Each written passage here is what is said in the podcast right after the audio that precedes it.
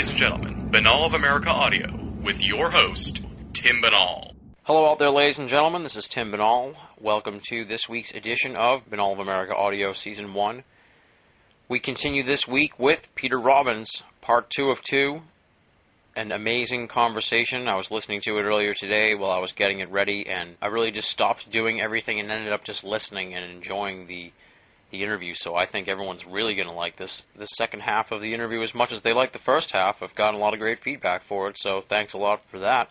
A little bit about Peter Robbins if you're jumping in here at part two of two and haven't jumped back yet for part one of two.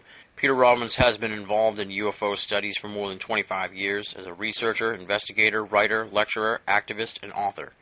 He is a board member of the Budd Hopkins Intruders Foundation and is co-author of the British bestseller Left at East Gate, a first-hand account of the Bentwaters Woodbridge UFO incident, its cover-up, and investigation. Peter is a current contributor to Phenomena Magazine, UFO Magazine, UFO Report Japan, Fate Magazine, PhenomenaMagazine.com, and UFOdata.uk, amongst many other publications and websites. He's also served as art director and investigator for the New York City based Scientific Bureau of Investigation, a national police and civilian UFO research organization, and as editorial assistant on Blue Memorandum for Parliament's House of Lords debate on UFOs in January of 1980. He was also the research assistant on United Nations Secretary General's report for the establishment of a UN UFO department. He's a native New Yorker, and he's this week's guest on Binnall of America Audio we continue the conversation we had last week. We uh, pick it up here with about another hour of talk on Left at East Gate, not only the Rendlesham Forest incident, but also what happened throughout the process of creating the book, and ultimately the uh, post book reaction from ufology and the UK and, and the world at large. Peter also lets us know about the updated and expanded edition of Left at East Gate that's scheduled for publication by Cosimo Press sometime this December. Uh, we'll have the information out to the binnallofamerica.com visitors as soon as we get it from Peter, so hopefully people can grab this book. I know I'll be picking up a copy of this updated and expanded edition because I'm really interested in what's going to be in there. This interview was recorded on September 5th, 2005, Labor Day. Peter Robbins, part two of two on Binnall of America Audio, season one. Um, you take this first trip to England. That's a pretty big part of the story too. Mm-hmm. Um, one thing that stuck out to me was you're riding in the cab, and the cab driver, he's pretty skeptical, and he's, he kind of shits on you guys, or shits on the story. Sure. Like, they were out in the woods smoking pot, and you're, Yeah, oh, sure. you're there with Larry, and that had to happen more, more often than just that one time in situations like that. What was Larry's reaction when someone, because he was, you know, he experienced it. What Yeah. was he like when someone was like, those guys are full of shit? It was interesting. He was at his best at those moments. It wasn't like, oh yeah, you you know, you're wrong, you're a lie, you know, Yeah. I was there. He actually um impressed me very much. Um he he has a he's a very people oriented person and he's great at chatting people up and I've heard him, you know, more than once say, Well, you know, let me tell you, I was there, it really happened. And let me give you some particulars. Um I think he, you know, he's a smart guy. He's pretty worldly. He understands that that's human nature. Uh, it was, you know, the media and the forces that be worked very hard as they always have to make this a laughable subject. Yeah. Um, you know, haha, flying saucers, little green men, that kind of thing. But, you know, in just the opposite way, when we first went on base that first night and he chatted up that, uh, uh, security cop who essentially was him, you know, eight years before Mhm. And says without any prompting, you know, my friend and I are working on a book about some stuff that happened to me in the service here. He's never been in the service, so he doesn't know. You and I know. You know, when you get to a new base, there's legends, myths, stories, and it's the first thing the new new guys told by the old guys. What do you know here? And the kid got very serious and said, "There's only one story here, and that's I don't know how you feel about it. Got a little defensive, but UFO situation, it was real. You know, it was hushed up. It was very serious. Guys were sent all over the place, and some bad things happened. And you know, we take it very seriously. And it was the first time ever after eight or nine months hearing this kid say that that I had heard anybody back up the story um, completely independently on their own without any prompting and it was the first of many, many, many guys that I met that backed up the story in earnest.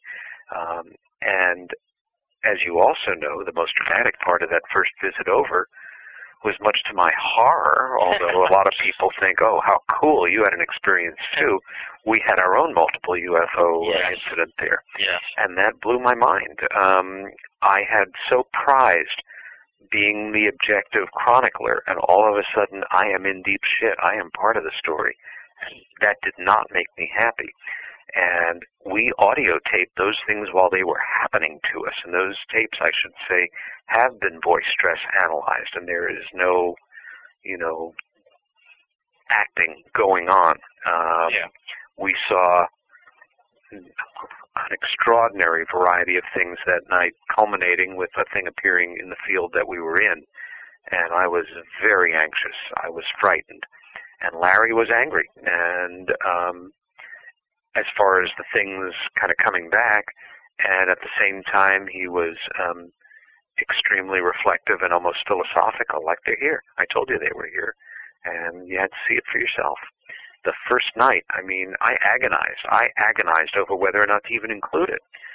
And we had like an hour and a half on tape where we're freaking out. And it was still going on when we left. Yeah. I mean, we got to England the day before. We were still had jet lag. It was our first trip of our first research trip um, of many, first night.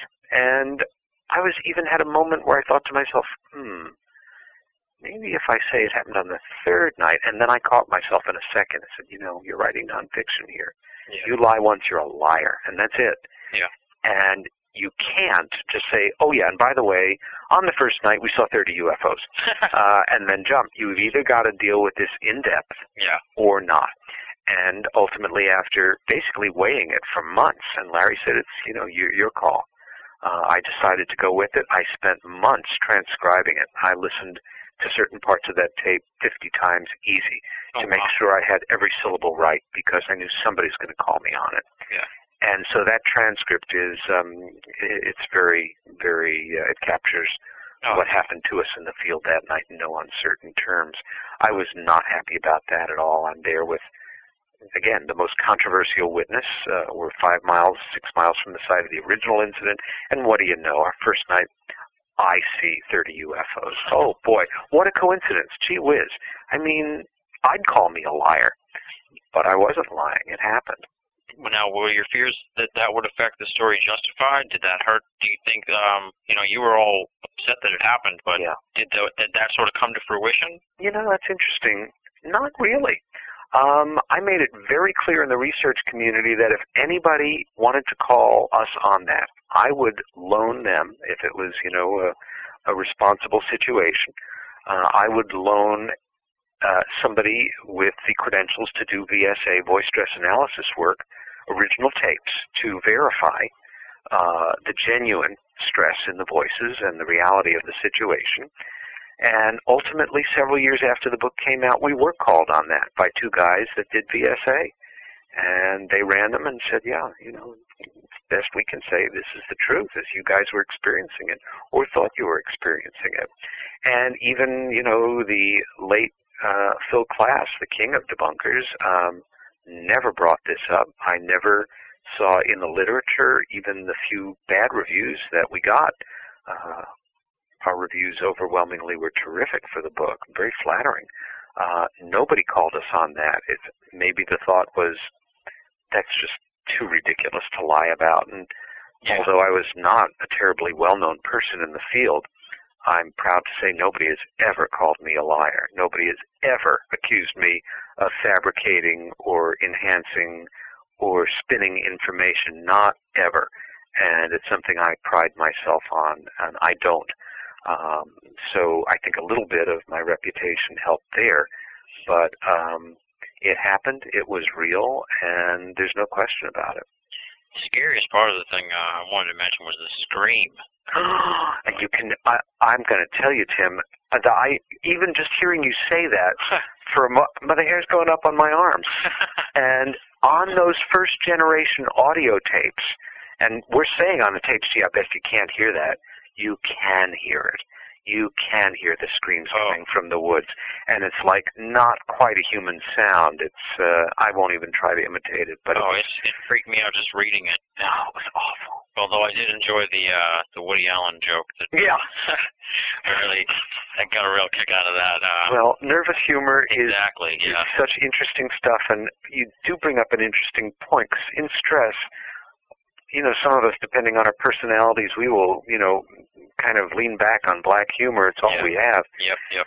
And a year or so after that, I had taken a summer teaching post in, in rural Oklahoma, and I was um, put up with a local family, and I liked them a lot. They, uh, the man was a retired um, petroleum engineer, Phillips Petroleum, and he was, you know, like engineers, he was all facts, and um, he found my story interesting, but I could see his eyebrows sort of rhetorically moving up. And there is a sound in these tape recordings that I, I, I think I even list in the transcriptions. It is the click of my Zippo lighter. We're smoking our way through this thing like banshees. And he said, you know, I have a problem with that. I said, what do you mean, Bill? He said, well, you know, you're smoking while this is going on. I said, and? He said, well, you're taking the time to smoke cigarettes. That's not my picture of somebody in stress. I said, Bill, are you a smoker? I said, have you ever smoked? He said, no. I said, talk to your friends who are smokers. Uh, it is a way of relieving stress, and often in high stress is when smokers smoke the most. yeah. Um, and we we even joked at that point that we should have gotten a grant from Reynolds uh, Tobacco because we went through a lot of cigarettes at that point. I've just recently um, quit smoking, and um, hopefully this will stick this time. But um, uh, my smoking habit is exacerbated by this tremendously, and Larry is still wrestling with it. Um, but yeah, that's those screams were absolutely haunting. Um, Oh, I'll never forget them. Now, you, now after this whole thing happened, you guys went there, you checked it out. Uh, Larry took you the whole, through the whole thing. Yeah. Then you came back to the states, and uh, it seemed like the book kind of fell apart there. Yes, it did. What happened there? Well, what happened was I came back with way more than I had thought humanly possible. Um, I was nervous. I was anxious.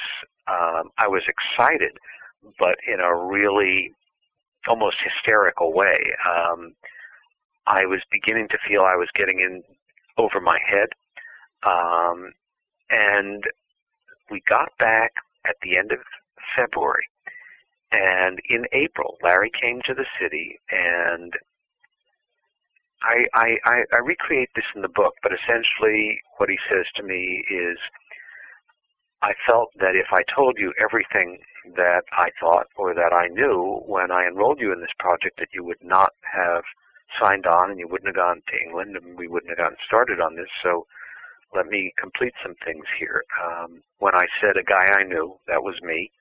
Um, and I have to tell you, a few weeks before we went to the to England, I was yet once again, as I've been several times since this happened, um, approached by and met with uh, representatives of the National Security Agency who said, um, in so many words, so we understand you're getting started on your book and you've enrolled this guy Robbins to work with you. We've checked him out. You know, you can do it if you want. Who's going to believe your book anyway? And I was frightened and enraged that the National Security Agency had run a background check on me. Yeah. How dare they? And that they cleared me to write a book that, you know, it's okay if you want to write a book with him. I was furious and I was very frightened. And I also, there was the variable that Larry could be a psychotic liar and that this hadn't happened or it had happened and that he hadn't met with the agency and he made that up. And, well, I was on overload. I was on complete overload. At this point, I also knew about, you know, the fourth night where he is subdued chemically and taken below the base and holy Christ, I was freaking. Yeah. And I made it very clear to him in very flat language that I had had it at least for a while and I backed out and he said, I understand and I hope you'll come back to this, but I understand and I'm sorry for any grief I've caused you. He was, he was hurting, man, and he, now I was. Yeah. And I wouldn't speak to him for months at that point, but you know, I couldn't walk away from the whole subject. I spent a lot of time at the main branch of the New York Library there doing mm, supporting research, but slightly off topic. Uh, came back to it. But by the end of um, 88, I was infused. I was like, you know, um, a zealot at that point, and I knew this was the most important story I might be involved in in my life. And I was already sort of distancing myself from friends and family, and I'm a pretty social and gregarious guy. I'm usually kind of enjoyable to be around. Good stories. you're a great character. Yeah, you're a nice guy. I've, I've, Thanks. I've personally met you, hung out with you. That's true. but I was changing, and I wasn't such a nice guy, and romantic relationships that I was pursuing fell apart. I was got into this real neurotic dynamic of, you know, um, kind of like the old Groucho Marx quote of, "I wouldn't want to be a member of any club that would have me as a member." Yeah. Um, I didn't want any woman to get involved with me that I really cared for because that would be irresponsible of me. It could really hurt their lives. yeah. Yeah. Um, when this was going on, um, the good case in point, um, I was dating a wonderful woman who I was quite in love with. Um, she was Irish, here on a green card, and not only worked at the UN, but worked in the office of the Secretary General. Um, she's still with the UN, and um, that relationship self-destructed, um, and I became quite unhinged in terms of just sort of losing a lot of my, um, not losing my good friends, but holding them away in some cases for years. I mean, the good ones stayed with me, but um, I pushed a lot of people away, and uh, I come from a very close family. My family was concerned about me, and uh, I had sort of lost my career fix at a point, and um, I was really kind of coming off my moorings a bit. But the one thing that I was stuck on and committed to was seeing this thing through, or at least doing my best to see it through. And ultimately, um, much to um, both of our amazements, in a way, we not only finished the book, but we sold the book and got it published and got it out there in two countries. And it changed things in Britain. And during this time that you were you were going through all this thing, um, you allude to an oh, I don't know if it's another book or something, but it's called Confidential. Oh yeah, yeah, very good. You know, I don't know if anybody's ever asked me about that. Um, What's yeah, the what story that to this? Yeah. Um, more and more, I was aware, and it's on the record. I'm not speaking out of school here. Larry was not just struggling with what had happened to him.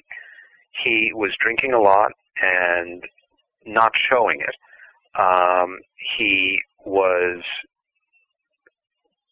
aggressive. Um, he could be, uh, you know, emotionally abusive. He could threaten. You know, you'd get the feeling that potentially he could be violent. Never was that me. Um, his marriage is going to hell. Uh, I, I literally watched it self-destruct his first marriage. Um, also, I realized that whether or not, you know, he was everything he seemed to be, and was somebody that certain people would rather not have here, or whether or not he just, you know, drank too much one night and crashed his car, or you know, had some kind of alcohol-related physical crisis, he could die. And I began to more and more feel that if he did, I, I don't know what would happen to me. I mean, I was feeling emotionally and mentally like I had to have something to confirm that my stress was real and it wasn't from my imagination. Yeah. And as you know, um, it was the only time I ever did this, but several times in 88, I think three times, I tape recorded him on the phone without telling him. And I led him into um, saying certain things and putting them on the record so that I'd have them in case he vaporized one day and I could at least say, look, I wasn't crazy. You know, I believe this guy and this is what he said and here's the tapes. Confidential was my way of trying to preserve my sanity and create a record that if anything should happen to me, that my family would know what I had really gotten into and what it was in essence was totally separate from my work on the manuscript and my research on the aspects of the case. I created an entirely separate book in a loose leaf binder in an edition of one. And then I made two copies of it. I made several copies of these tapes. I put one in my vault in the bank. Um, one I physically hid. Uh, one I gave to a very good friend uh, for safekeeping. And emotionally, it was a really good thing for me um, because it allowed me to have what I'd laughingly call, in this case, a little peace of mind to move forward and know that at least I was on the record should anything happen to Larry or me. And um, I still have um, that copy of Confidential that I kept, uh, and those tapes, even with you know sort of a note um, written. I didn't mean to be macabre, but written to be read. In the event Um, of your demise. Yes, correct. Huh. Yes, correct. Wow. and um, it allowed me to go forward. It also gave me what I needed to later that year in 88, possibly 89, I'd have to check the book for it actually, to say to Larry months after, I have to tell you what I did in 88 and then laid it out for him. Yeah. I recorded you on these three times and blah, blah, blah. And I remember him on the phone just being quiet for a moment saying, I absolutely understand and would have done the same thing in your case. And you know, those conversations are also um, uh, the the best parts of those transcriptions are in Left at East Gate, and they are, as far as I'm concerned, available to responsible researchers. Um, they're part of the record of the book. Yeah, that's what Confidential was about. And so, what ultimately got you back into the book? Uh, you, you had fallen out of uh, the whole thing, and then all of a sudden, we sort of uh, reinfused to Yeah. to get this project done. What Yep. what happened? Well, it wasn't any one thing. It was just I realized that I had gotten in over my head, and I got used to it. uh, I realized that if I was serious about being a good investigative writer, I was never going to find a better story in my life. If I had gone this far, and I thought, okay, we're a year or so into it, so you know, how much longer can it be? Thinking it'd be another year or so, ha ha. um, that if I walked away from this, it'd haunt me the rest of my life. I'm not a quitter, although I'm not, you know, stupid and obsessive. And if I get into something that is way beyond me, I would hope I'd have the good sense to back out of it. Yeah. In this case, though, I felt if I didn't complete it or give it my best shot, I'd regret it. It, it would haunt me. I, I'd, it'd be something to not be proud of. Yeah. Plus, there's a, kind of a fatalistic aspect of, well, what the hell else do I have to do with my life right now? I've kind of screwed up the rest of it. Um, I've lost my teaching position. I've sort of walked away from it and didn't bother to get it back. Um, I've drifted out of my theater work. I'm not painting and drawing right now. I, I really, I wanted to finish the job that we had started, and by that point, almost begrudgingly, Tim, I, I had no intention or even desire of this guy being a friend of mine. I just, it was a professional acquaintance, and, you know, obviously, um, you know, uh, somebody who had certain problems, and I was not interested in becoming, you know, uh, a pal, although, you know, we were friendly, of course. But I really grew to admire him. Um, I saw the other side of him, too, when he'd show it, uh, of a really decent, big-hearted guy who had tremendous principles and values and a good heart, and we had things in common in terms of our taste in pop music. And so ultimately, I got myself back into it. It wasn't any one dramatic thing. It was that desire that people have to Yeah. finish what they start. Yeah. Yeah.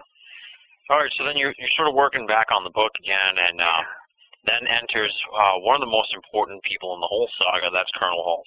Ah, yes. Um, Yeah. You all of a sudden you you have his number. You decide to call him. Um, why then? Had you been waiting a while? Well, up until I called him, he was still in active service. Um, Oh, okay. This had happened to him in when he was lieutenant colonel, 1980, and it wasn't until 91 or 92, I forget exactly, maybe 93, that he retired. And I had wanted to speak to this guy like crazy. I mean, who better? But frankly, I was a little intimidated. Um, I didn't know how I should reach him. I also was very aware in life that you only have one chance to make a first impression. Mhm. I knew there was no lo- love lost between him and Larry, and that I was now working with Larry, so maybe he saw me as the enemy or something. Yeah. But it wasn't until I had mentioned to some mutual friend uh, in the field that I really wanted to speak to this guy, and he said, "Hey, he wants to speak to you too." I said, what? I said, yeah, I, I know um, for a fact that he knows that you're working on this book with Warren and he wants to talk to you. It's like, shit. I got his number and um, I remember before making that first call of quite a number, um, I laid out quite a working sort of whole desktop of notes to refer to should he try to, you know, catch me off guard on something. Yeah. Uh, I was not going to play all my cards of things that I know. Uh, he did not know, for example, that I had um, not just some of Larry's service record, but some of Larry's original service record. Uh, also, I knew through the grapevine that he was bad-mouthing Larry and saying that he was a wannabe, that he might not have been involved at all, that um, you know uh, there were other factors, and that he'd been jerked around, and you know.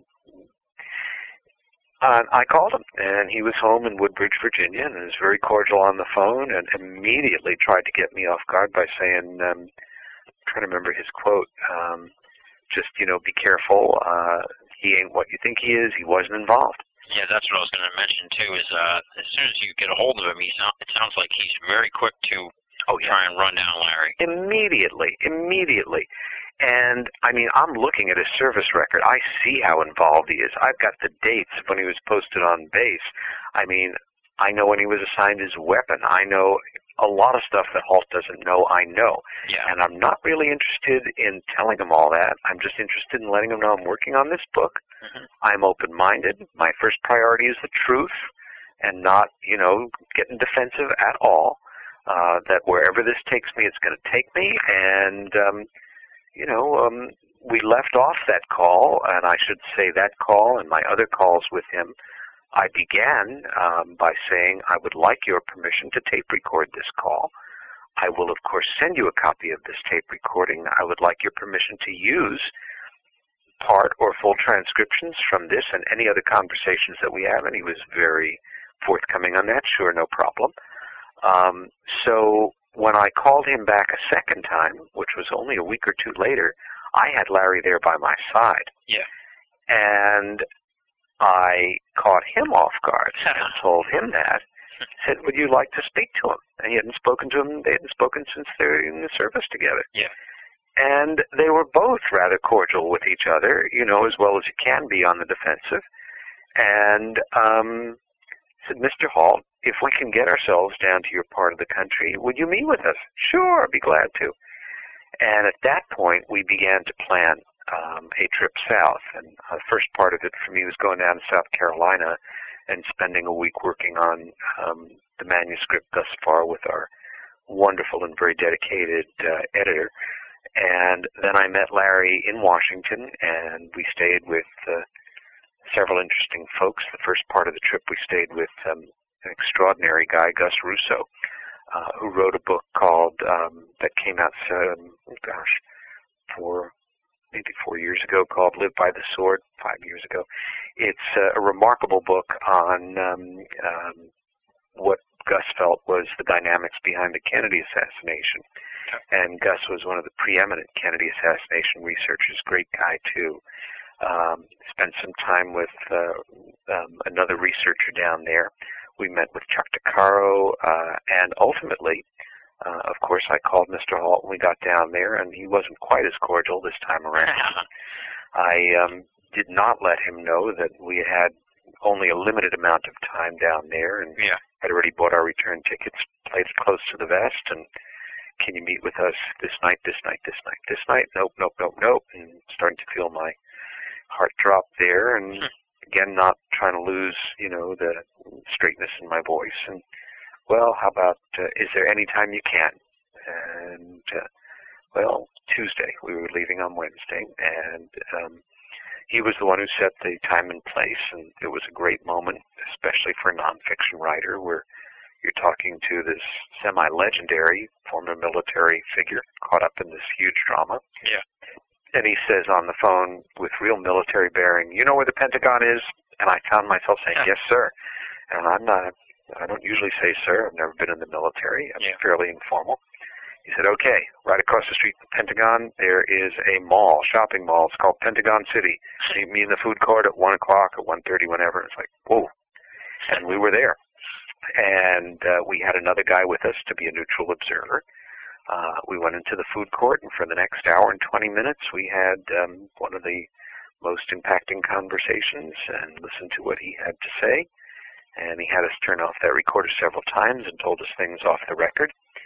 And um, he did something after the fact, and he, t- he said to Larry, he said to him on the phone, he said to him in person, I can't say whether you were there or involved in not. We were in different parts of the forest. We would have been doing different things.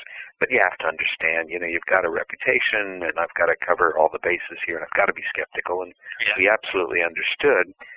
But shortly after he retired, and I discuss all of this at the end of the book, as you know, Yeah. he he was invited for the first time to speak at a UFO conference that was in England. And he did, and was well received. And after the fact, like is the way it is at conferences, uh, he was approached by several guys who chatted with him informally after. And at one point, one of them said, "What about Larry Warren?" And Halt said to him, "Wasn't involved, wasn't there, wannabe, something like that." Yeah.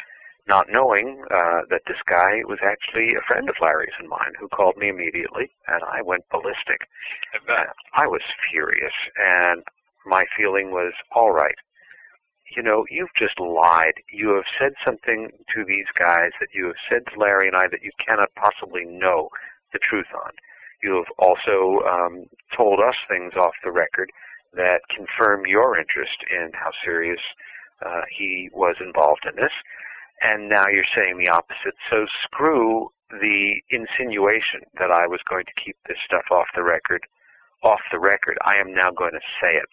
And the fact of the matter is, had he wanted to, he could have instituted legal action or um, bad-mouthed me. Um, to the best of my knowledge, he's never said anything bad about me, and he certainly never had his attorney contact mine. Um, and among the things that he told us off the record, which are now very much on the record, which he has never denied, is that he was interested in Larry saying that the uh, NSA had grabbed his records and that they were very interested in him. Uh, he confirmed that through contacts in the Pentagon, he found that that was absolutely the truth. And he told us face to face about these um, beams of light from these unknowns penetrating down into the hardened bunkers and adversely affecting the ordnance. And I decided, well, you want to play at this, then um, I will make this material public. And he has never, ever denied it. Any of the things that I put on the record. I wish him well. I have a lot of respect for him, and I know Larry does too. But you can't do that. And to the best of my knowledge, um, he's been very careful about doing it since. Yeah. So you haven't like talked to him since the book came out or anything like that. I'm trying to think. Since the book came out, we sent him a copy, of course. Um, I, I think I spoke to him once, um, but only in passing. If yeah. So it wasn't But- like he wasn't outraged or no, like no, not to, and I, I certainly, I, I, not certainly. There's a very good chance had he been angry or upset or, uh, you know, um, felt in any way violated by this, that it would have come back to Yeah. through the grapevine. And in no way has it. No, I Yeah. wish him well. Now, when you meet him, um, you're pretty cynical about uh, witnesses coming forward. Uh, you kind of say something like, um, "Why would I, I wouldn't encourage anybody to come forward now? Yeah. Uh, why bother? Why go put through the, the trouble and all that?" Do you still agree with that sort of uh, stance, or Mm, are you a little more encouraging to people to start it? Uh, I, I'm very circumspect about it. If somebody has had an experience, especially in a military context, and they feel righteous indignation, they feel compelled to make what happened to them uh, uh, public. They owe it to themselves and to the people they love to educate themselves about what happens often to people that put themselves on this spot like Larry and others have. Yeah. And if they are all right with that, and if they have some familial support, etc., God bless them. You know, absolutely trumpet it from the highest trees. If you are not sure, don't do it. Or, you know, you can always go forward, but you can't take go the back. time. That's right. You can't put the toothpaste back in the tube. So I, I, I would, by all means, um, caution anyone who uh, feels that uh, you know, they're considering doing this, to give it a tremendous amount of thought and reflection and consult with people whose opinion you respect before doing it. And if you do it, do it right and, you know, uh, put it on the record in every possible way that you can and um, back it up in every way you can and ideally wait until you know you have whatever you need at, or can get your hands on to, if humanly possible, back up your allegations. So um, I, I think that's best left in the hands of the individual. I, you know, if it was a perfect world, I'd, I'd encourage everybody that's had an experience like this to come forward and put it on record and help, you know, create a, a public outcry for uh, a release of the truth, which I'm more and more cynical that we are going to see through our governments. Um, it's just not going to happen unless their hand is forced in some way that we can only imagine. Yeah. But um, uh, I have only respect for people, especially military folks that have had experiences that don't want to come forward and put it on the record. And uh, in the updated version of Left at East Gate, you'll see some just that, some tremendous um, additions to the public record of individuals that had experiences that support Larry's or aspects of it, or interestingly, other similar experiences when assigned to the same base before Larry was there, and in some cases, some years after. Huh. So, um, you know, stuff continues. Um, but that's a very good question, and depending on the individual, I'd answer it in those two different ways. Yeah. Now you mentioned uh, destabilization. You call it now like silly fucking games, Yeah. And how they mess with some of the people who were doing the research and, and uh, the whistleblowers and stuff. Did you experience much of that? I didn't, um, but they did jerk me around a bit. Uh, they, in quotes, whoever they are. Yeah. Um, I know for a fact, and it was another thing I forgot to add in those um, when you had asked me about that period of time after we came back from the first trip to England. Um, I had a friend who's very savvy technologically, and he ran some checks on my telephone line. Yeah. And I'm living in the middle of New York City, and said um, I was hearing these weird clicks and taps that I was just I couldn't, you know, I never heard them before. Yeah. But mm, I guess it's it's the way that I am. My first reaction was not, oh my God, the government's tapped my phone. My first reaction was, I live in the middle of New York City. It's New York telephone. Jesus Christ. Yeah. You know, it's amazing you don't hear crap on the phone lines more often. But what he did was he did all these impedance registrations and things and did it several times and said in in his own way that he felt that my phone was being irregularly monitored and that he had no idea who it was or why they were doing it. And my first reaction was, what are you talking about? I why would they let me know with all these obvious sounds on the phone? The whole idea is to surreptitiously get information and find out who I'm talking to and what I'm saying. Yeah. He said, no, that's only one of two reasons that your phone would be monitored. The other is to freak you out, to let you know they're monitoring it. Yeah. This is also when my mail occasionally would start to be opened and then quote unquote officially resealed. Uh, the nice folks that you meet in the book, the wonderful Warnock family in Suffolk, who, Oh yeah, I wanted to mention them. Um, Yeah. You go over there to visit. yeah, I'll be seeing them, I'll be spending Christmas with them. And uh, so will most of my family this time. I'm very pleased to say they're like family. I love them. Um, but their mail was starting to get opened. Oh, and- wow. Yes. Oh, yes. Wow. And their phones were starting to be monitored. Oh, And geez. that's a fact that they will concern and confirm in no uncertain terms to anybody that asks. Huh. And these are very down-to-earth people. They're wonderful people who um, had the courage to stick by us and say, we're part of the story now too, and there's no way we're not going to back you up on this stuff. They're just sensational. Um, but these things started to pile up on me, and they upset me very much.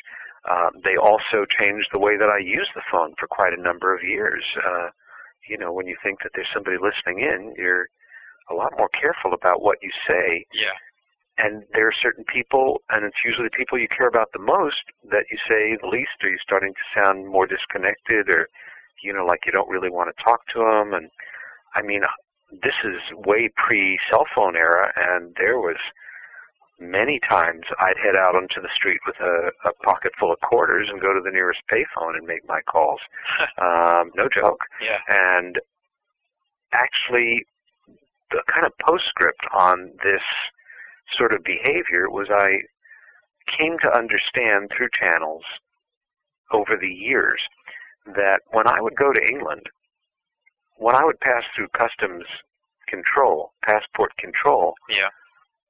you know, allegorically bells and whistles would go off somewhere, and my be my my movements, uh, my whereabouts would be monitored irregularly Oh. when I was in the United Kingdom. Wow. And where it all came home to me was um, on our book tour um, when we were in Suffolk, and it was a real high point because we were speaking uh, in Woodbridge, which is the village nearest to where this happened, the most substantial village near, one with a bookstore, and we were doing a book signing, and at the book signing, a woman named Brenda Butler showed up, and Brenda was one of the three original researchers on this case. A courageous, interesting gal who, um, you know, was the first to say that some of the information they put in their book had been manipulated or shaped by the forces that be.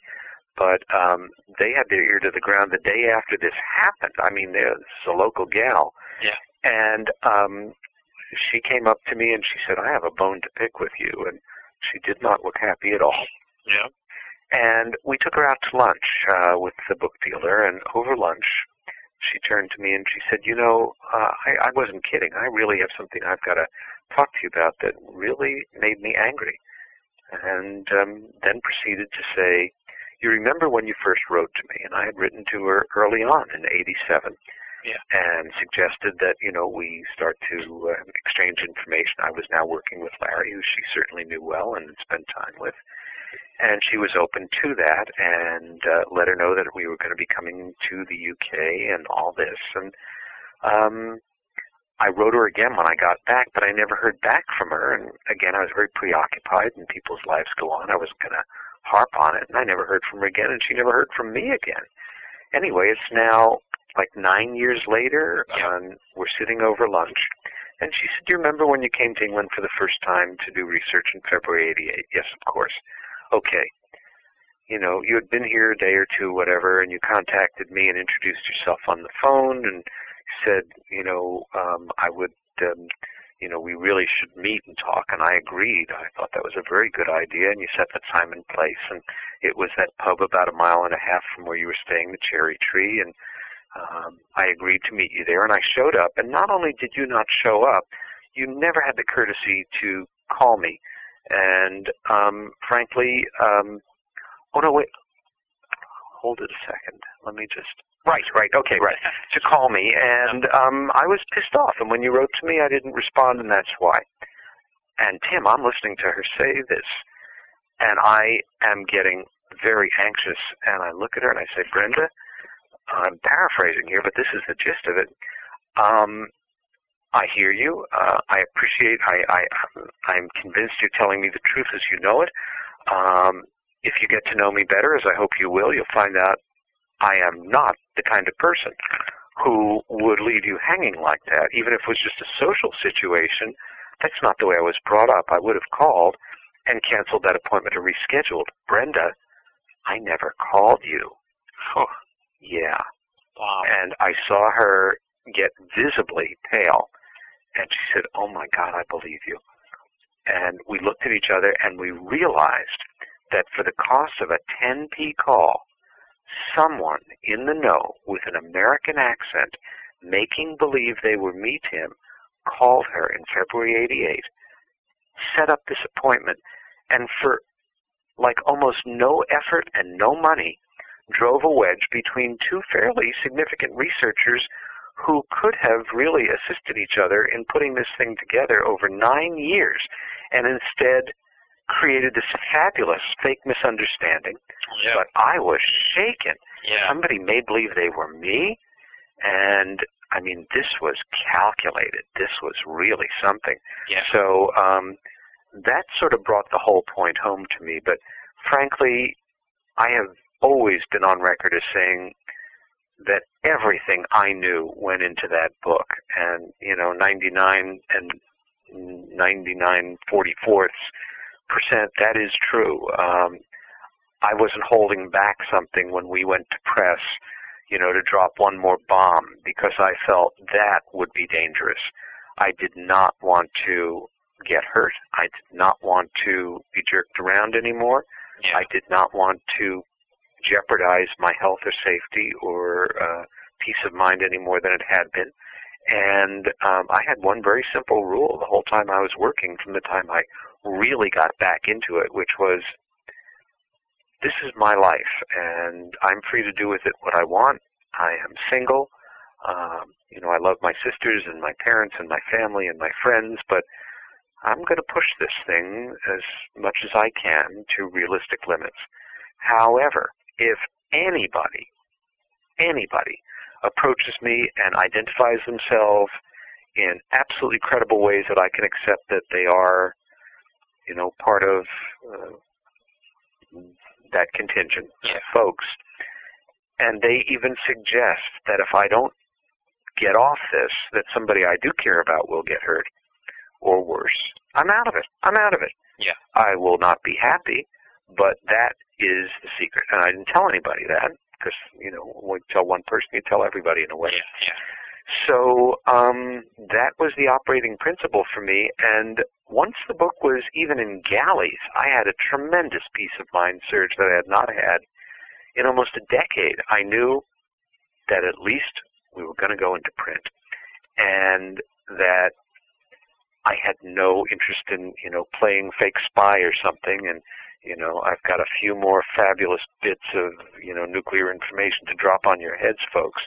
Um, and I've had a lot of peace of mind since, and you know, moved more back into being who I was before I met Larry, um, and you know, continue with what I've learned from these episodes and this extraordinary project, and am more for it. But um, I wasn't going to fuck around with these folks on this. Oh, yeah. It was going to, you know, you play it straight, and I, you know, played by my own rules, and I, I never broke them.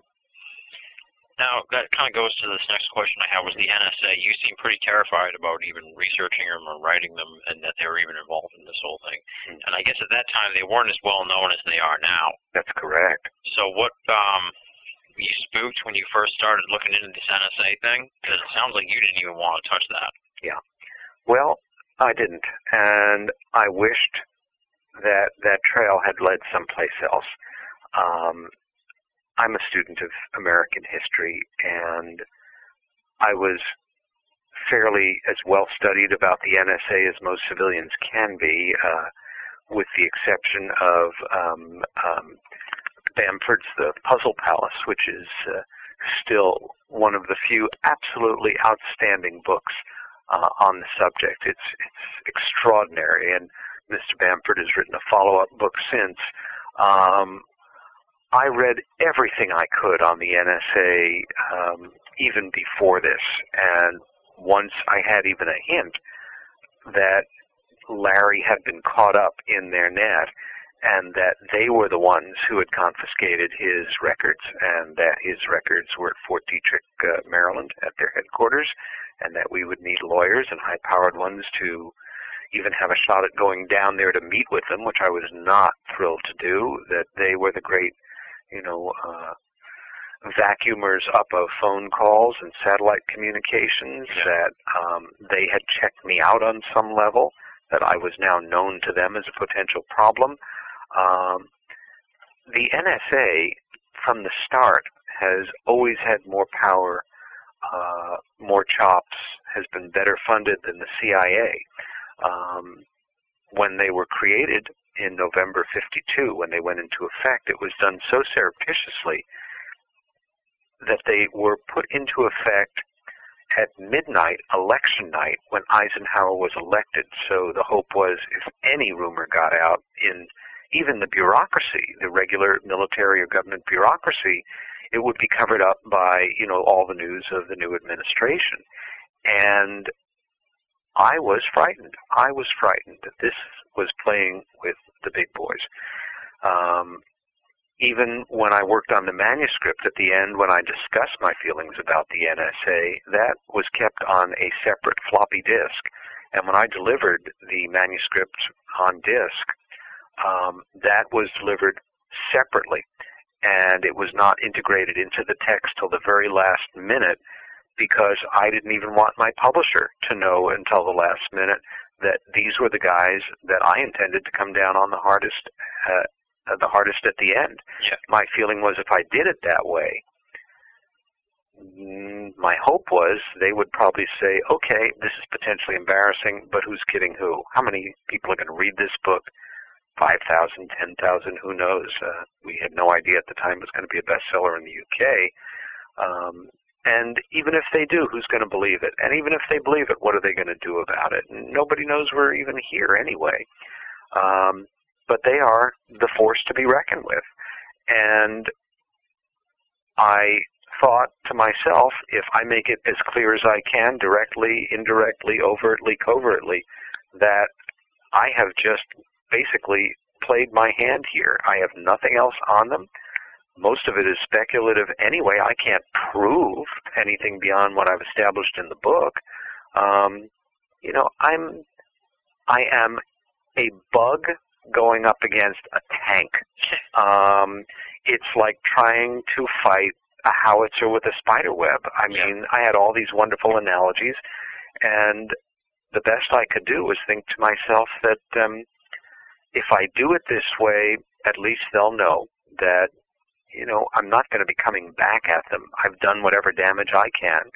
Maybe I'll get a little begrudging respect, which I, I think I have gotten. Uh, I can't tell you why, but I think I have. And, you know, um, in the ultimate irony for me was, and I think I was accurate in this, it was a calculated risk, but I think I was accurate, that once I was on the public record with the whole story and what I felt was their involvement in it, that at that point, were anything to happen to me, were I to be hit by a bus or choke on a chicken bone or fall down a flight of stairs, it didn't matter if it was completely legitimate. There would be many people out there that would say, oh, you know, NSA killed him. Yeah. And the best thing they could do was ignore my ass after that. Yeah. And that's what they've done. And um, I'm at peace of mind uh, with that but I absolutely maintain, still feel the same, and reiterate it in the revised version of the book, that they are deeply involved in uh, monitoring this phenomena, in helping to maintain the secret, and um, that there are or is a working group or office within the NSA. It's not the NSA per se that is deeply involved in uh, the truth about UFOs, whatever that may happen to be. And I will nobody can convince me otherwise. And the other big bombshell that seemed to come out of this was the nuclear weapons being stored at, uh, at Bentwaters Base. When did that? Um, because it was. I remember uh, Larry when he met with the NSA agents that they were pretty. Uh, they didn't want him to even go there. That's right. But then um, You can talk about the UFO, but do not talk about the nuclear weapons Yeah. treaty violation. when did that come? That, uh, at some point, that must have come out in the process of writing the book because by Oh, the end yeah. of the book, it's sort of like um, it's it's like uh, a fact pretty much. Yes. So what what's the story with how that came out into the public venue? Well, it came out very specifically um, after, let's see, 87, 88, 89, 80, by 94, you know, we were seven years into this, and it was only in 94 for the first time that a British UFO research group invited us to speak in Great Britain. Up until then, our trips had only been research trips. But in 94, we went over and we did a marathon presentation before several hundred people in Nottingham um, for a uh, terrific grassroots organization there. And um, it was during that talk, spontaneously, without any planning, that Larry said, folks, I'm going to let in on something. And I felt myself go, oh shit, what's up? Oh. and he, he just laid the whole thing out. And to the best of my knowledge, it was the first time that anyone, anyone, anywhere, certainly in civilian life, speaking before a civilian audience, said that in 1980, uh, Great Britain um, was lied to by the United States, who had committed a mega treaty violation by having a huge amount of nuclear weaponry in the United Kingdom without the permission or knowledge of the UK, or at least, you know, maybe they had tacit, quiet, secret, top secret approval on some high level. But as far as the treaties went, uh-uh, it wasn't until 82 when uh, the Reagan-Thatcher love affair axis uh, allowed for us to bring in limited ordnance, which was MX uh, missiles, uh, uh, which were um, the ones that were flatbedded onto uh, trains. Uh, the idea being that they could be moved into tunnels, you know, in time of national emergency, as opposed to, Christ, all these field nuclear tactical weapons that could be jeep launched and all this creepy stuff. And so Larry laid it all out there. And not long after that, we were ready to go back again. And that's when this totally Franz Kafka-esque story of Larry not just losing his passport, but the State Department's records of him temporarily uh, disappeared off State Department computers. Yep. Um, and that's when I took a deep breath and at the suggestion of our then literary agent, who I'm sorry we weren't able, or wasn't, didn't stay with us, uh, he said, you need an attorney and your criteria is number one, you've got to find somebody that will at least take you seriously. Number two, uh, somebody who has um, potential clout that he could actually do something about it. Number three, he's got to be somebody that will work pro bono because you need somebody that you cannot afford.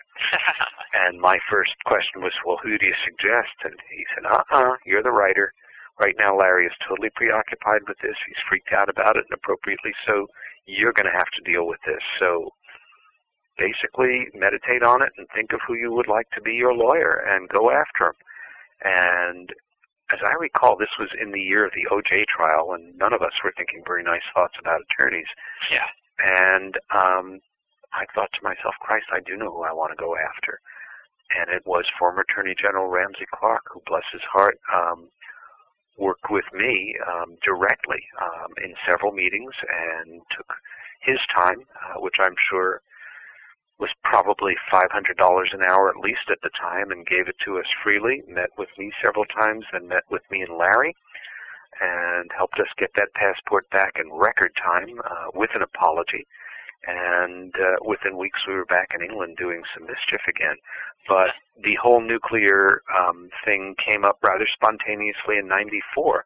And um, the State Department had ultimately said uh, the reason for Larry's trouble. Uh, and it was on computer and it was read off the screen to him by um, the person that he spoke to on that conversation when he called state was quote unquote um, my passport has uh, you know is in the status that it's in for speaking out on sensitive defense issues in a public forum on foreign soil and um, that's how that happened. Wow. Um, okay, so let me see here. Um, the book came out eight years ago. What's your reflections on the book um, and the reaction to the book? And, you know, just in general. You know, the Yeah. book comes out. It's been a long time since the book came out. What's right. what's uh some the book's sort of taken on a life of its own, I guess, at this point. So what's Well- that been like?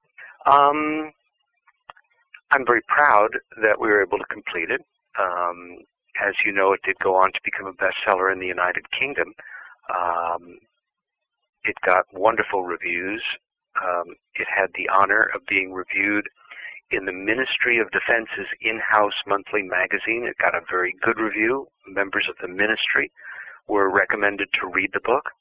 Um, in October 1997, it was the subject of direct confrontation between a member of parliament, uh, um, a former admiral of the fleet and chief of staff of the Ministry of Defense, Peter Hill Norton, uh, recently deceased, uh, who went up against the then Secretary for Defense on the floor of Parliament, referring to it escape by name and drawing questions directly from the book, which were posed to um, the Secretary, who evaded all the answers appropriately.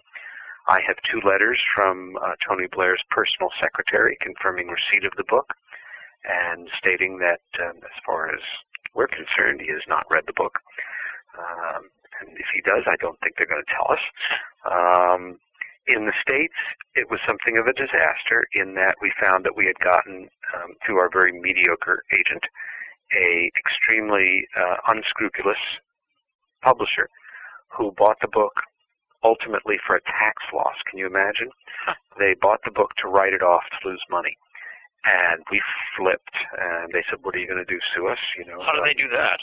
Well, um, they absolutely broke our contract in a number of ways, as far as promoting the book, uh, as far as making good on distributing the book, as far as making good on translating the book. Um, they lied to us about our royalties. And it was not for several years after that until I was able to get an attorney who's been working with us now for four and a half years, and we are about to take their asses into court. And Oh, wow. I hope we will have some peace of mind on that. Um, so that was a very frustrating thing. Um, Now, let me just give you a side question here. Yes. you've, you've uh, touched a, a thought here. Do you think Yeah. they at all were um, working at the behest of anyone else to sort of bury the book? mm. I didn't at first because it's not my nature. Larry did it first because it is his nature.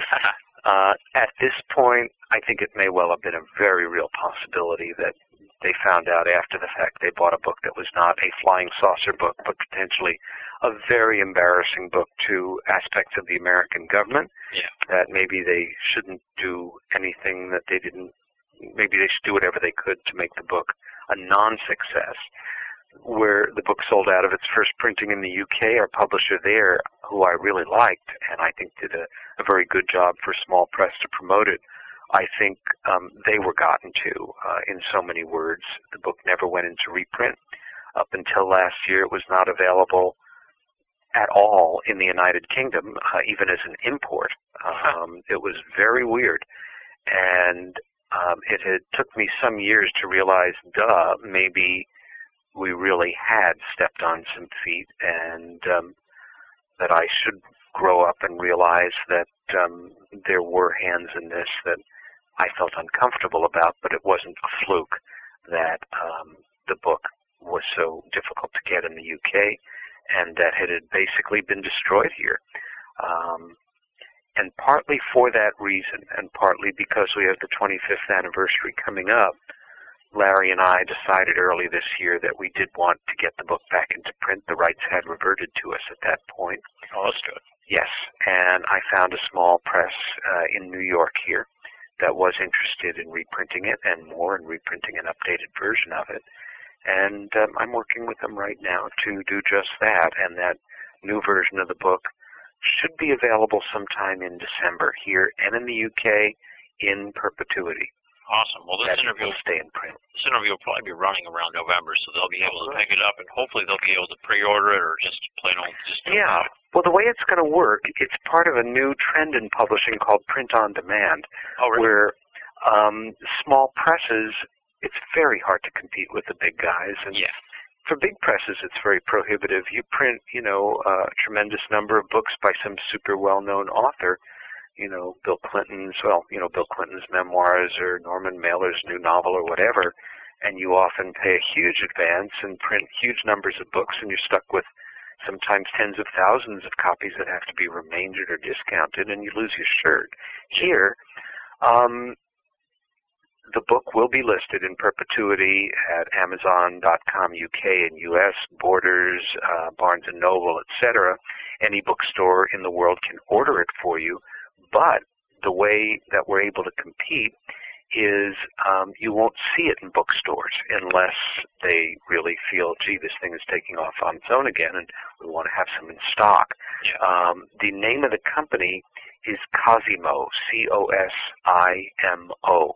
and that's important because otherwise there are still remaindered copies that you can order online, say at Barnes and Noble of the uh, you know out of print version. But starting in December, you can get in touch with any book dealer in the world or any of the big websites and say, I'd like the copy of UFO of Left at East Gate published by Cosimo. And um, again, because it's print on demand, it's not like it's limited run and then goes into reprints. It simply will be available hypothetically forever in both countries. Yeah, and there's printing facilities in both countries. So um, as things stand right now, um, besides doing what I can to promote it, I'm very glad that we'll be seeing it, um, you know, referred to uh, again on the Sci-Fi Channel, um, where Larry and I are interviewed and they show the book um, in December, as well as on the new History Channel documentary in December. There is a possibility, and I state just a possibility, because as of last year, NBC now owns the Sci-Fi Channel. I have a meeting next week with individuals at NBC concerning their showing the sci-fi documentary in December. Oh wow. And this is totally um, not happened yet, but I'll simply say it here. It's possible. Yeah. Uh, I'm meeting with folks next week also at NBC with the possibility that um, the NBC News magazine Dateline uh, do a feature on this in December as well. Oh, awesome. So you expect a, a big media firestorm at least? Uh, I expect you something. hope. Yes. I'm also going to be working as hard as I can to um, draw attention to this story in the 25th anniversary uh, with other American media. I'm doing what I can to get myself back on, you know, Art Bell and Coast to Coast and a number of other wonderful Yeah. radio shows around the country, as well as television hookups, cable, and network. Um, also, I'll be spending, and as of this morning, it's definite because I just confirmed my ticket. I will be spending all of December in the UK again, and That's uh. Larry and I have right now about six different talks set up all over the country, and we'll both both be back on location for the 25th anniversary in the woods there. That's awesome. Yeah, That's really great. Can you imagine? Jesus. So, so you've kept, have you? So I assume that you kept in touch with Larry. Has your relationship gotten better since you've both been sort of uh, unshackled from the burden of making the book? Yes, I'm very pleased to say yes. Um, you go through that kind of shit with somebody, and you either never want to see him again, or what you are left with is a really remarkable friendship that's Yeah. been through hell and high water. And um, you know, we really do care about each other a lot. I'm very happy to report he's married, has a wonderful son who's, uh, gosh, I guess close to five years old now.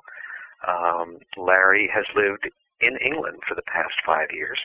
He comes to the States Oh, wow. usually once a year to visit. He met, um, actually when we were doing our speaking tour in 97, he met a, um, an English woman that, um, he ended up marrying Oh, and great. she lives in Liverpool. So he has been a resident of Liverpool for about five years.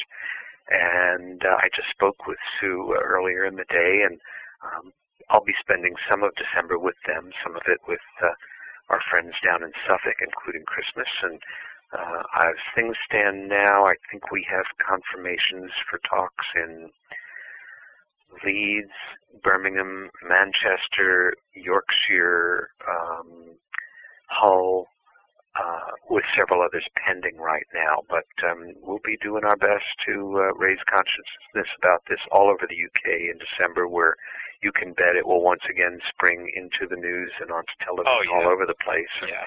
I'm hoping that um, we can use that to um, wake up Americans a bit more to it and um, get some interest back in gear here and give the book another life.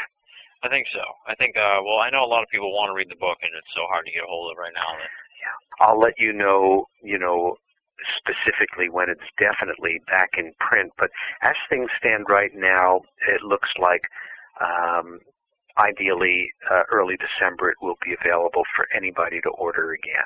That's awesome. Yeah. That's really great. Yeah. Yeah. I, it took me about a year to get a hold of it. So. Yeah. And actually, ironically enough, um, you you'd probably recognize this when you go to one of these UFO conferences. There's tables with books Sure. that um, I, there must be just a group of people who go to all the conferences. Yeah, they look kind of that's true. But they have uh, they have just whatever UFO book you could ever ask for, Yeah. which is pretty amazing. It's a, And- a huge number of books. And there was Left at East Gate, Oh, cool. first edition, Ah, autographed I love it. by you. Oh So I no. was psyched. Yeah, and I didn't even notice the autograph till I got home. I, Oh, I, I was cool. leafing through it. Uh, I got home, I opened it up, and I was like, "Holy shit, this is autographed!" Uh, I used to. I always, for years, I, I tried to always have stickers with Larry's signature on it to give out to folks who had, you know, had only mine. and I'll I'll try to have uh, one in gear. Um, I, I'm completely out of them now, but I'm having to do some more soon, and we'll certainly get one for you. That's Uh, great. Oh yeah, I, I'm really pleased that uh, you were able to find it for sure, Oh, especially yeah. after the wonderful way that we got to meet. Yeah, I was psyched. Yeah, Um, terrific. that almost does it for that. Pretty much does it for left at East Gate questions. This is Okay. a long uh, thing. The only other lighthearted question I had was uh, women and ufology. This, how do you even? This is a terrible mix. Mhm. well, it's it's a very good young- question. Can you give some advice to a young ufologist who uh, would like to find a young woman? Yeah, I would say don't get into ufology to meet women. Um, I've as, noticed that. as you know from hanging out at the conferences, it's mostly guys, yeah. and occasionally, you know, there are women there, and um, I, I think, as in all things, be you know, when you're looking for right, exactly. Um, you know, um, people are people wherever you go, and you know, you find romance in the strangest places. Sometimes, or new friends, but um, I'm amazed at you know the cross section of the population this subject brings in. But the percentage of women is certainly less than men historically. I've met some wonderful women over the years who do have an interest in this, but at least as often as not, um, the women that I, I meet that I've been involved with really don't have much of an interest in it or do after the fact because, oh, you know, it usually changes when you meet somebody, one person in a subject that, you know, up until that point you've never really given any thought to, or if you have, it's not particularly serious thought. Um, I remember um, in 2002 I spoke at a UFO conference. It was the National MUFON conference again, and um, it was in upstate New York in Rochester. And um, there was a representative um, from a Turkish UFO organization there who was speaking there, and um, she's a, become a good friend of mine over the years. But um, her name is Esen, E-S-E-N, Sekerkarar, which is uh, not a name you've ever heard before, but not terribly unusual in Turkey. And she was the talk of the conference. Not, I mean, she was extremely smart and very well spoken and knew her subject terrific. But she, uh, frankly, was one of the most stunningly beautiful women that most of us had ever met. Just an extraordinary natural beauty and not affected and very down to earth and very accessible. But there were like packs of guys spending the weekend just sort of drooling in the corners. And, you know, oh my God, it just, we, we couldn't stop, you know, just making all these silly, nervous guy jokes about yeah, yeah. this is what we've all dreamt about for years. and um, gee whiz, um, uh, you know, again, beauty is skin deep on a certain level, but wow, when it's there, it's extraordinary. Uh, but she's a total sweetheart and just reminded all of us eligible guys there that you know, so many different types of women do take this subject seriously all over the world. Um, last November, I had the great honor, privilege, and really amazing enjoyment of um, being one of the first um, non-Japanese to lecture on our subject um, for a national UFO organization in Japan. And it was just one of the most enjoyable UFO-related experiences of my life. Uh, I was there for a week. I delivered two papers at a national conference. Um, I had met one person, uh, their main translator, at um, that MUFON conference in 02, and um, she had first contacted me in 2000. Uh, she had actually read Left at East Gate and said that Japanese were not only interested in this, but it reminded me that Larry had visited Japan in 1984. It was his first real UFO venture out of America, and um, for them, they take not just the subject seriously, but interestingly, the Rendlesham Forest incident they consider certainly one of the seminal UFO interest uh, cases of all time. Oh wow. And they asked our permission to begin to publish parts of Left at East Gate in Japanese. And I spoke with Larry about it. We both agreed instantly that not only would we be delighted for them to do this, but that we would not charge them anything in the interests of, you know, increasing international understanding. Yeah. And also in the hope of beginning to build up a following in Japan and get this into Japanese. So um, they have now been serializing the book for like five years on a quarterly basis Oh, wow. in um, um, the Japan UFO Report Japan, which is a wonderful publication in Japanese. And so by the time I got there last year, I really had a following. and they were kind, lovely, wonderful people um, who some of them will be friends for the rest of my life, and I look forward to my next trip over. And you know, and that the reason I, I kind of segued into this relative to women, we're here in the states. It's usually men, you know, they're adolescents up to like middle-aged guys mostly. In Japan, it's very different. It's almost exactly 50% women, 50% men that are seriously interested in this and they the range, the age range and socioeconomic range is much more interesting. They range from teenagers to people who are retired and well into their 70s, with extremely high percentages of um, professionals, uh, professors, attorneys, medical professionals, doctors, etc. Um, so I was very impressed. Uh, with them, with their organization, with how seriously they take the subject. Um, they're very special folks, and um, I met some lovely women there who, um, you know, were very knowledgeable on the subject, but you know, via Japanese uh, publications and conferences, um, this is a worldwide phenomena, and there's a worldwide following. Nice. When are you going back? I'd love to take a trip with you. I know. well, I, the greatest honor for me, um, uh, I knew going over working for a Japanese American company a certain amount about etiquette and, um, you know, um, behavior, and I, I had some basic Japanese also.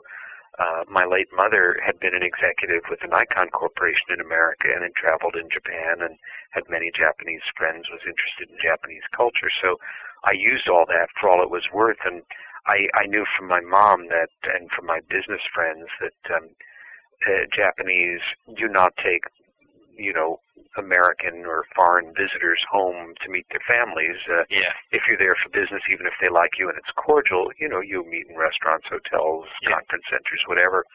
And I was brought home and um, kind of adopted by my host family um, and their two wonderful kids. And uh, they made it clear as I was leaving, and we were all close to tears. It was very emotional that they did hope to bring me over again in a couple of years, and God knows it's expensive. Um, you know, to bring me over for a week, fly me over, give me a nice honorarium, feed me, put me up, um, tour me around uh, the area for several days.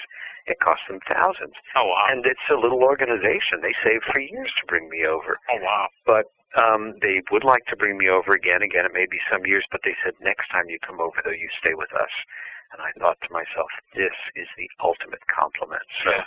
I am very flattered by this. And for what it is worth, um, when you have your website at a point where you um, would be, you know, like to make contact with these folks, I will be glad uh, to put you in touch um, with their main translator and Oh, that would be English speaking person and invite them, you know, um, I think one of the things um, that they really appreciate my doing is I've sort of kind of cut a path and made introductions to significant uh, American and British researchers, uh, including Nick Pope and Tim Good and Budd Hopkins Yep. and Dave Jacobs and things, and encouraged them to give the Japanese permission to translate selected articles and papers. And, um, you know, for you to say, you know, you have my permission and my best wishes if you would like to create a link to my site from yours or to translate any of these interviews that I post, um, they do appreciate that, and Oh, that could initiate um, a relationship that ultimately will develop a, a, a body of friends and colleagues over there for you that you can visit at some point in the future. And it's it's one of the wonderful things about traveling. Um, I love to travel, and um, I fell in love with it when I was in my early 20s at a time when Americans could travel more freely to places than we can now, and really wasn't much more than a kid with a pack on my back, but I was on the road a lot and traveled in places you wouldn't believe, including several trips to Iran, several trips to Oh, wow. Pakistan. I've I've traveled all over Afghanistan. I've been up to the Tibetan border just about in Nepal. I've been all over India and Russia and some of the weirder corners of the world. Um, and it's one of the things I really love. Where the work itself, again, I don't love as much as I'm obsessed with it. I do love people um, often, and I love traveling.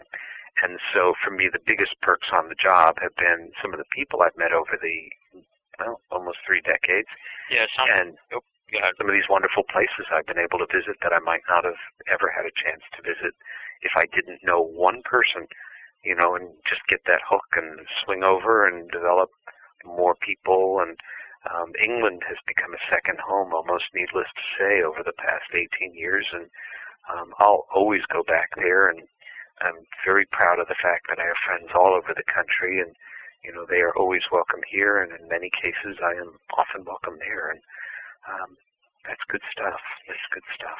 Yeah, yeah. It sounds like you've you've traveled quite a bit too. I remember in the book you detail a trip to Nice.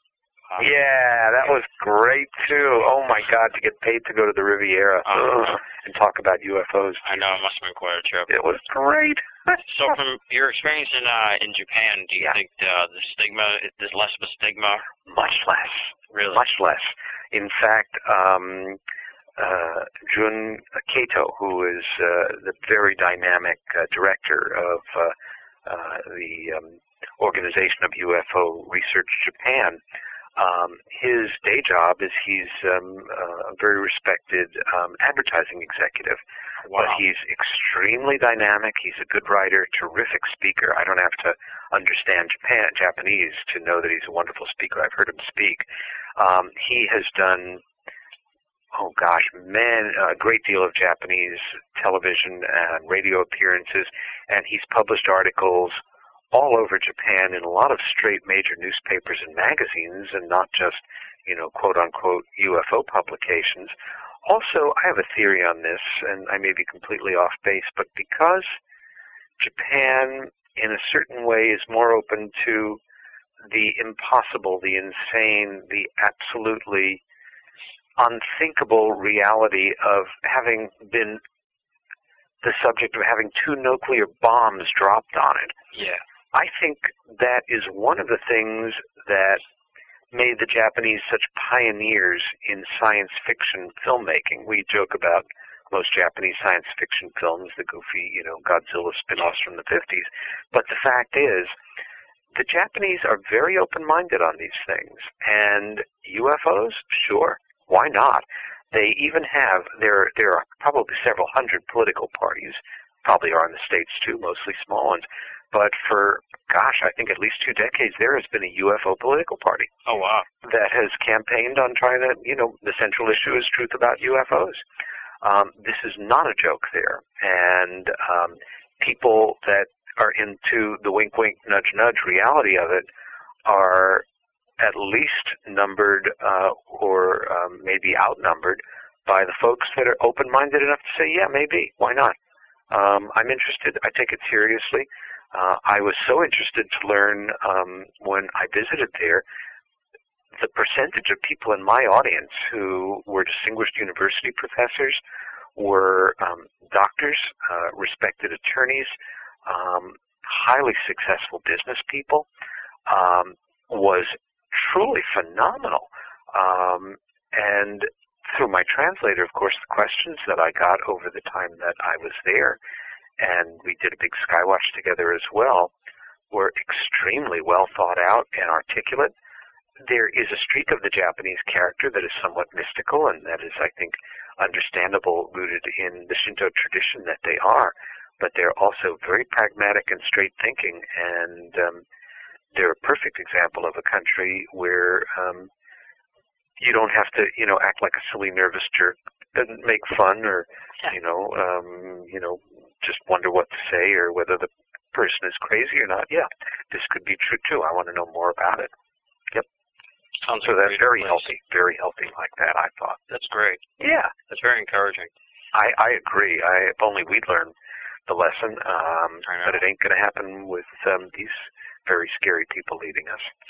That's for sure. Yeah. Now, did you get an indication of um, probably one of the more mysterious countries for, as far as ufology goes? That would be the Chinese ufology because Mm. they're so close. The doors are so close. Did you get to, uh, Japan so close to China uh, geographically wise, cultural somewhat?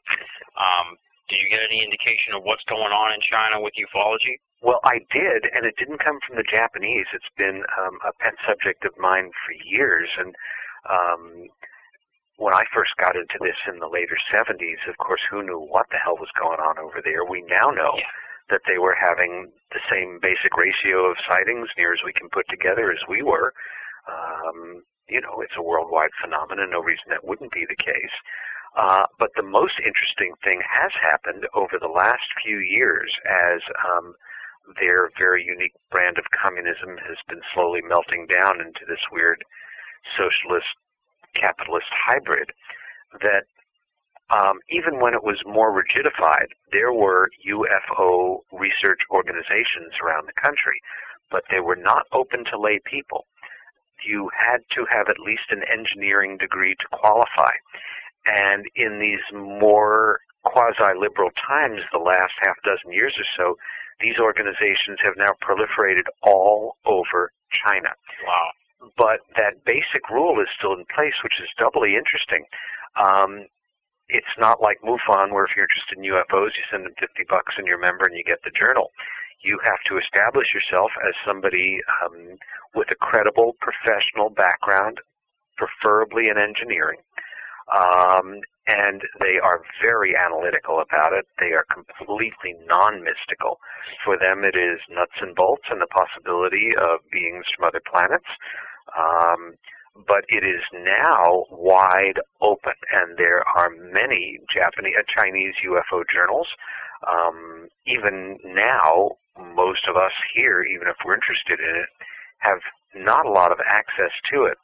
But it's something if you have um, a colleague or a friend or somebody uh, who is fluent in Cantonese or Mandarin or one of the basic dialects and who is fairly facile online, um, there are quite a number of Chinese UFO organizations represented by serious websites all over the country now. Again, we don't hear about this, Yeah. but um, there, it's now, you know, yeah, no stigma. You're interested in UFOs, you know, you qualify and you can join a good UFO organization and you will compare notes with your colleagues and study and learn what you can.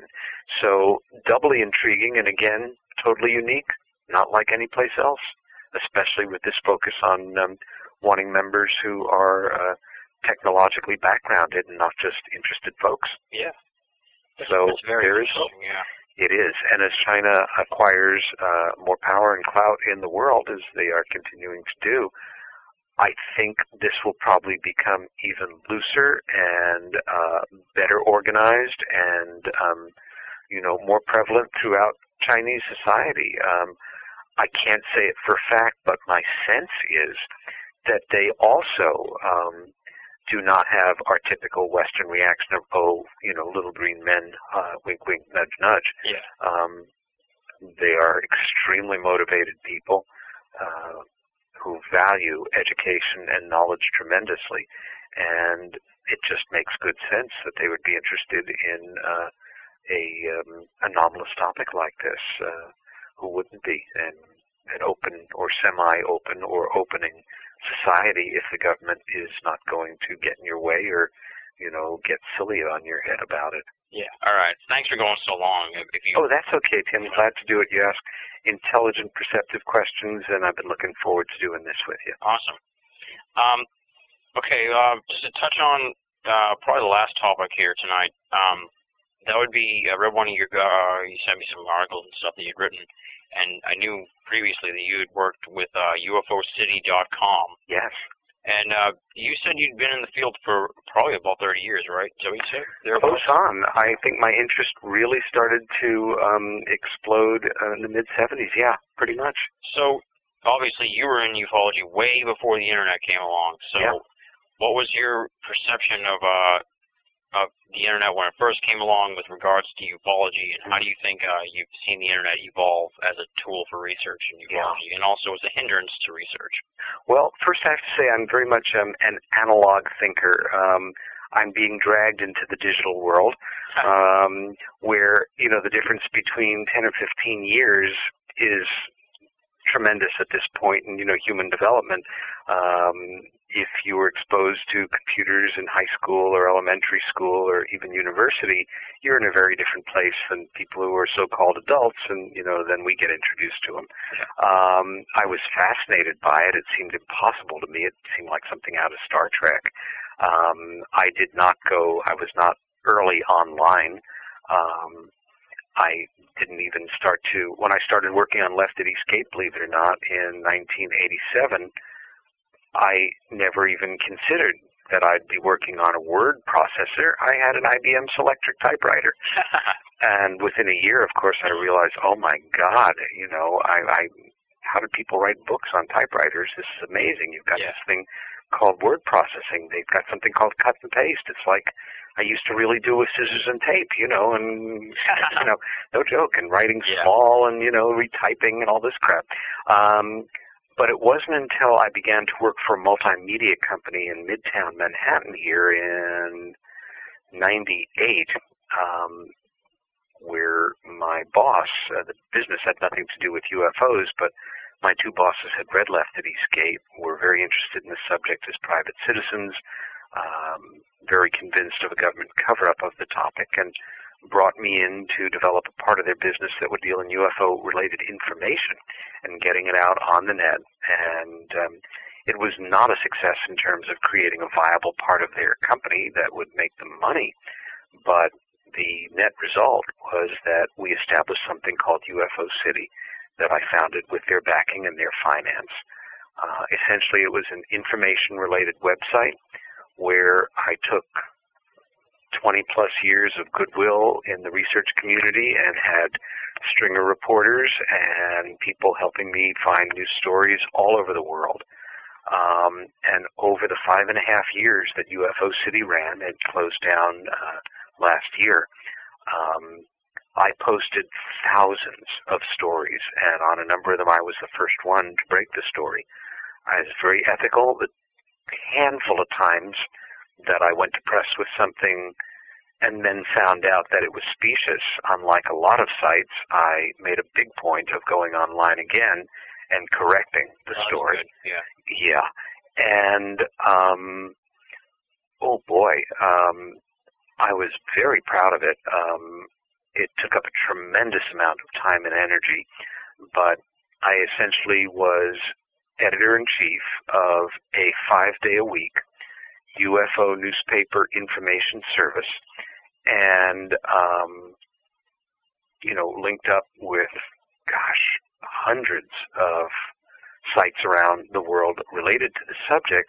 As far as UFOs and the internet, when I first, first, first started to explore the internet, I was shocked that the largest concentration of websites were all pornographic. Yeah. And that is in fact true. Believe it or not, the second largest proliferation of early websites, and this is an informal demographic, but I think it's fairly accurate, was UFOs and the paranormal. I mean, they were not nearly as many as the porn sites, which never really interested me. I think pornography is kind of sad more often than not and empty stuff um, for people that are, you know, just sexually frustrated and have poor social skills.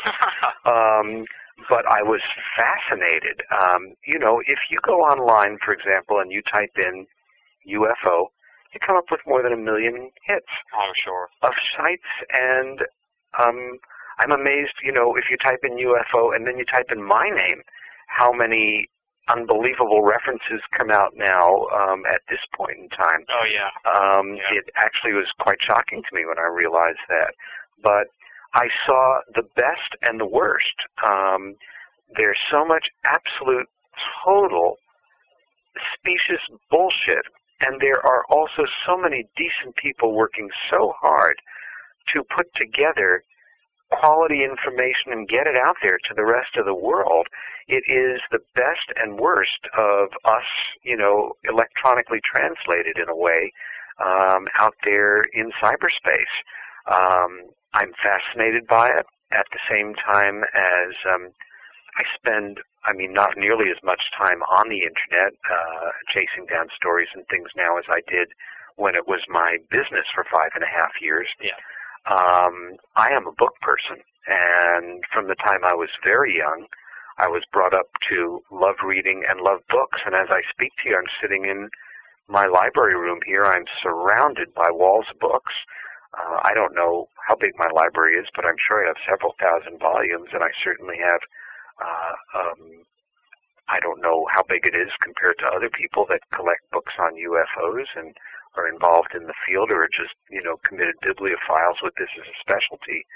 But I have literally hundreds of volumes um, on UFOs and um, I don't know, I'm sure several hundred pounds of reports and journals and, uh, you know, um, research papers and all that on the subject and encyclopedias, etc.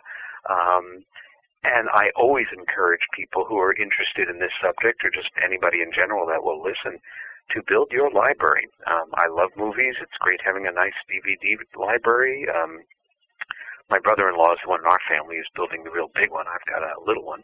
but for me, um, the world of books will never um, be displaced by the internet, no matter how much information there is um, there is a tendency, and it's very easy to fall into, to do things in a half-assed way and not be able to fully back them up.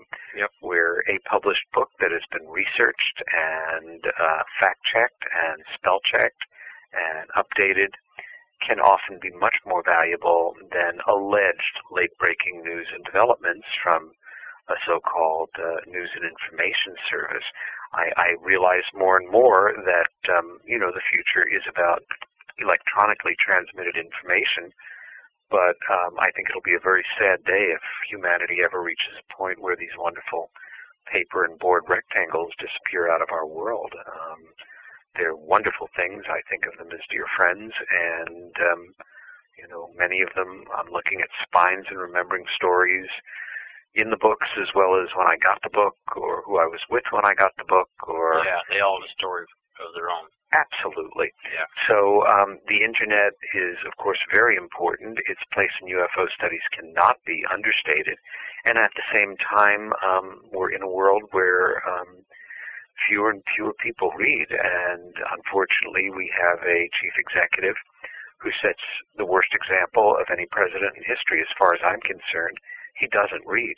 Yeah. Um, um, but the fact is, um, you know, at whatever point in our lives that you say to yourself, well, I've learned everything I can, you have actually stopped breathing or you might as well. Yeah. Um, yeah. We should all be students of the things that fascinate us for as long as we're conscious. Um, it also, I think, keeps you ageless on a certain level. You know, your body ages, but as long as your mind is agile and, you know, you're in the swim with people you share interests with, um, you know, life is rich and adventures are right around the corner and you never know what's going to happen next or who you're going to meet next. And, uh, it does keep it very exciting. Um, also, the place of like where we met, UFO conferences. Yeah.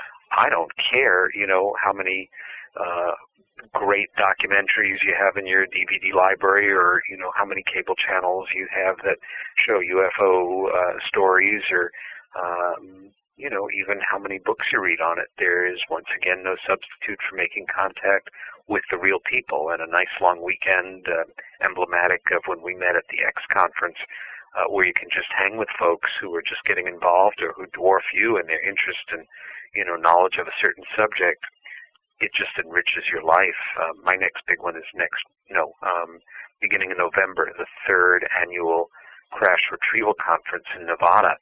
And I'm particularly flattered to be speaking there for a third, for, yeah, the third year in a row wow. because, yeah, I think I'm the only speaker they've had that has never really spoken about crashes and retrievals. And, uh, um, Ryan and uh, his dad, Bob Wood, um, uh, wonderful researchers and interesting, interesting men who have organized the conference um, have flattered me tremendously by basically saying, yeah, even though you're not on topic, you know, your subjects are interesting and you do good papers and um, come on back. So um, I'll be speaking yet once again on non-crash and retrieval subject and um, one that is sort of an idiot child of ufology. It has to do with um, uh, I think, certainly one of the most brilliant scientists in history and one of the most misunderstood, uh, whose work took him directly into UFO studies and who um, almost nobody in ufology is aware of, and if they are, it's in a very distorted way. And his name was Dr. Wilhelm Reich. And, Oh, wow. uh, he was um, Freud's first assistant in part of the 1920s, broke away and pioneered a science about the, how energy functions. And it took him into um, oh, human neuroses, um, cancer formation, um, political um, behavior, uh, weather systems, and um, um, weather modification, and ultimately um, ufology. And he was extraordinarily courageous and very insighted, and um, so I'm going to be delivering a paper on his work in the area, and uh, that's a particular interest of mine. Um, studied him on and off for many years, and uh, I'm honored to have an opportunity to present uh, a paper on his work at such a good conference. That's great. Yeah. And um, just bringing it all back home Yeah. here uh, from from discussion of the internet. Uh, one of the good things about it is, is situations like this where we can bring uh, bring actual interviews to to people. Um, you know, they can they don't have to dial up their radio and It's totally cool, and not only am I excited about it, uh, and that there are folks out there doing it like you are, but because of your particularly good questions, and you've become a very good interviewer, Tim. oh, thank you. Um, I want once you post this, please send me the URL so I can do an emailing to um, folks out there on my mailing list oh, and will. give them an opportunity to hear what I think is probably. Uh, Oh, definitely an outstanding interview um, that I'm always going to be proud to know is on the record as well. Awesome. Well, thank you so much for the opportunity, and um, I think everyone's going to love it. And Hey, Tim, my pleasure. And one more time, let them know the book's coming out in uh, December. We Yeah. know, right? Reissue will be in December, and Yep. Hopefully by the time they're listening to this, they can uh, either pre-order it or they'll know to order it, or it'll all Yeah. be on and they can get it. And they definitely should because it's by far one of the best UFO books I've read in a very long time. Thanks, pal. And it's a human drama. It's a UFO story. Yeah. It sort of pulls the curtain back behind what really happens uh, for someone who goes through the experience and then takes the experience all the way to the book form. And and what happens to his buddy who he pulls in to write the book, which is you.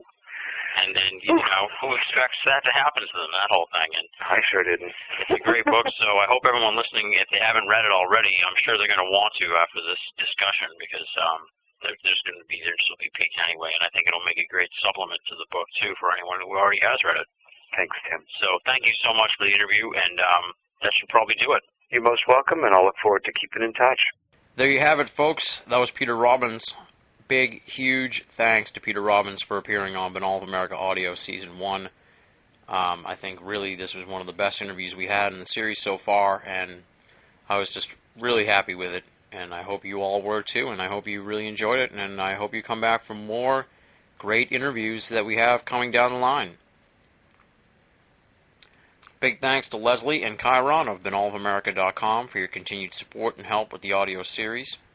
I also want to give a shout out and big thanks to two particular websites that have been instrumental in helping us get the word out on Binnall of America Audio Season 1.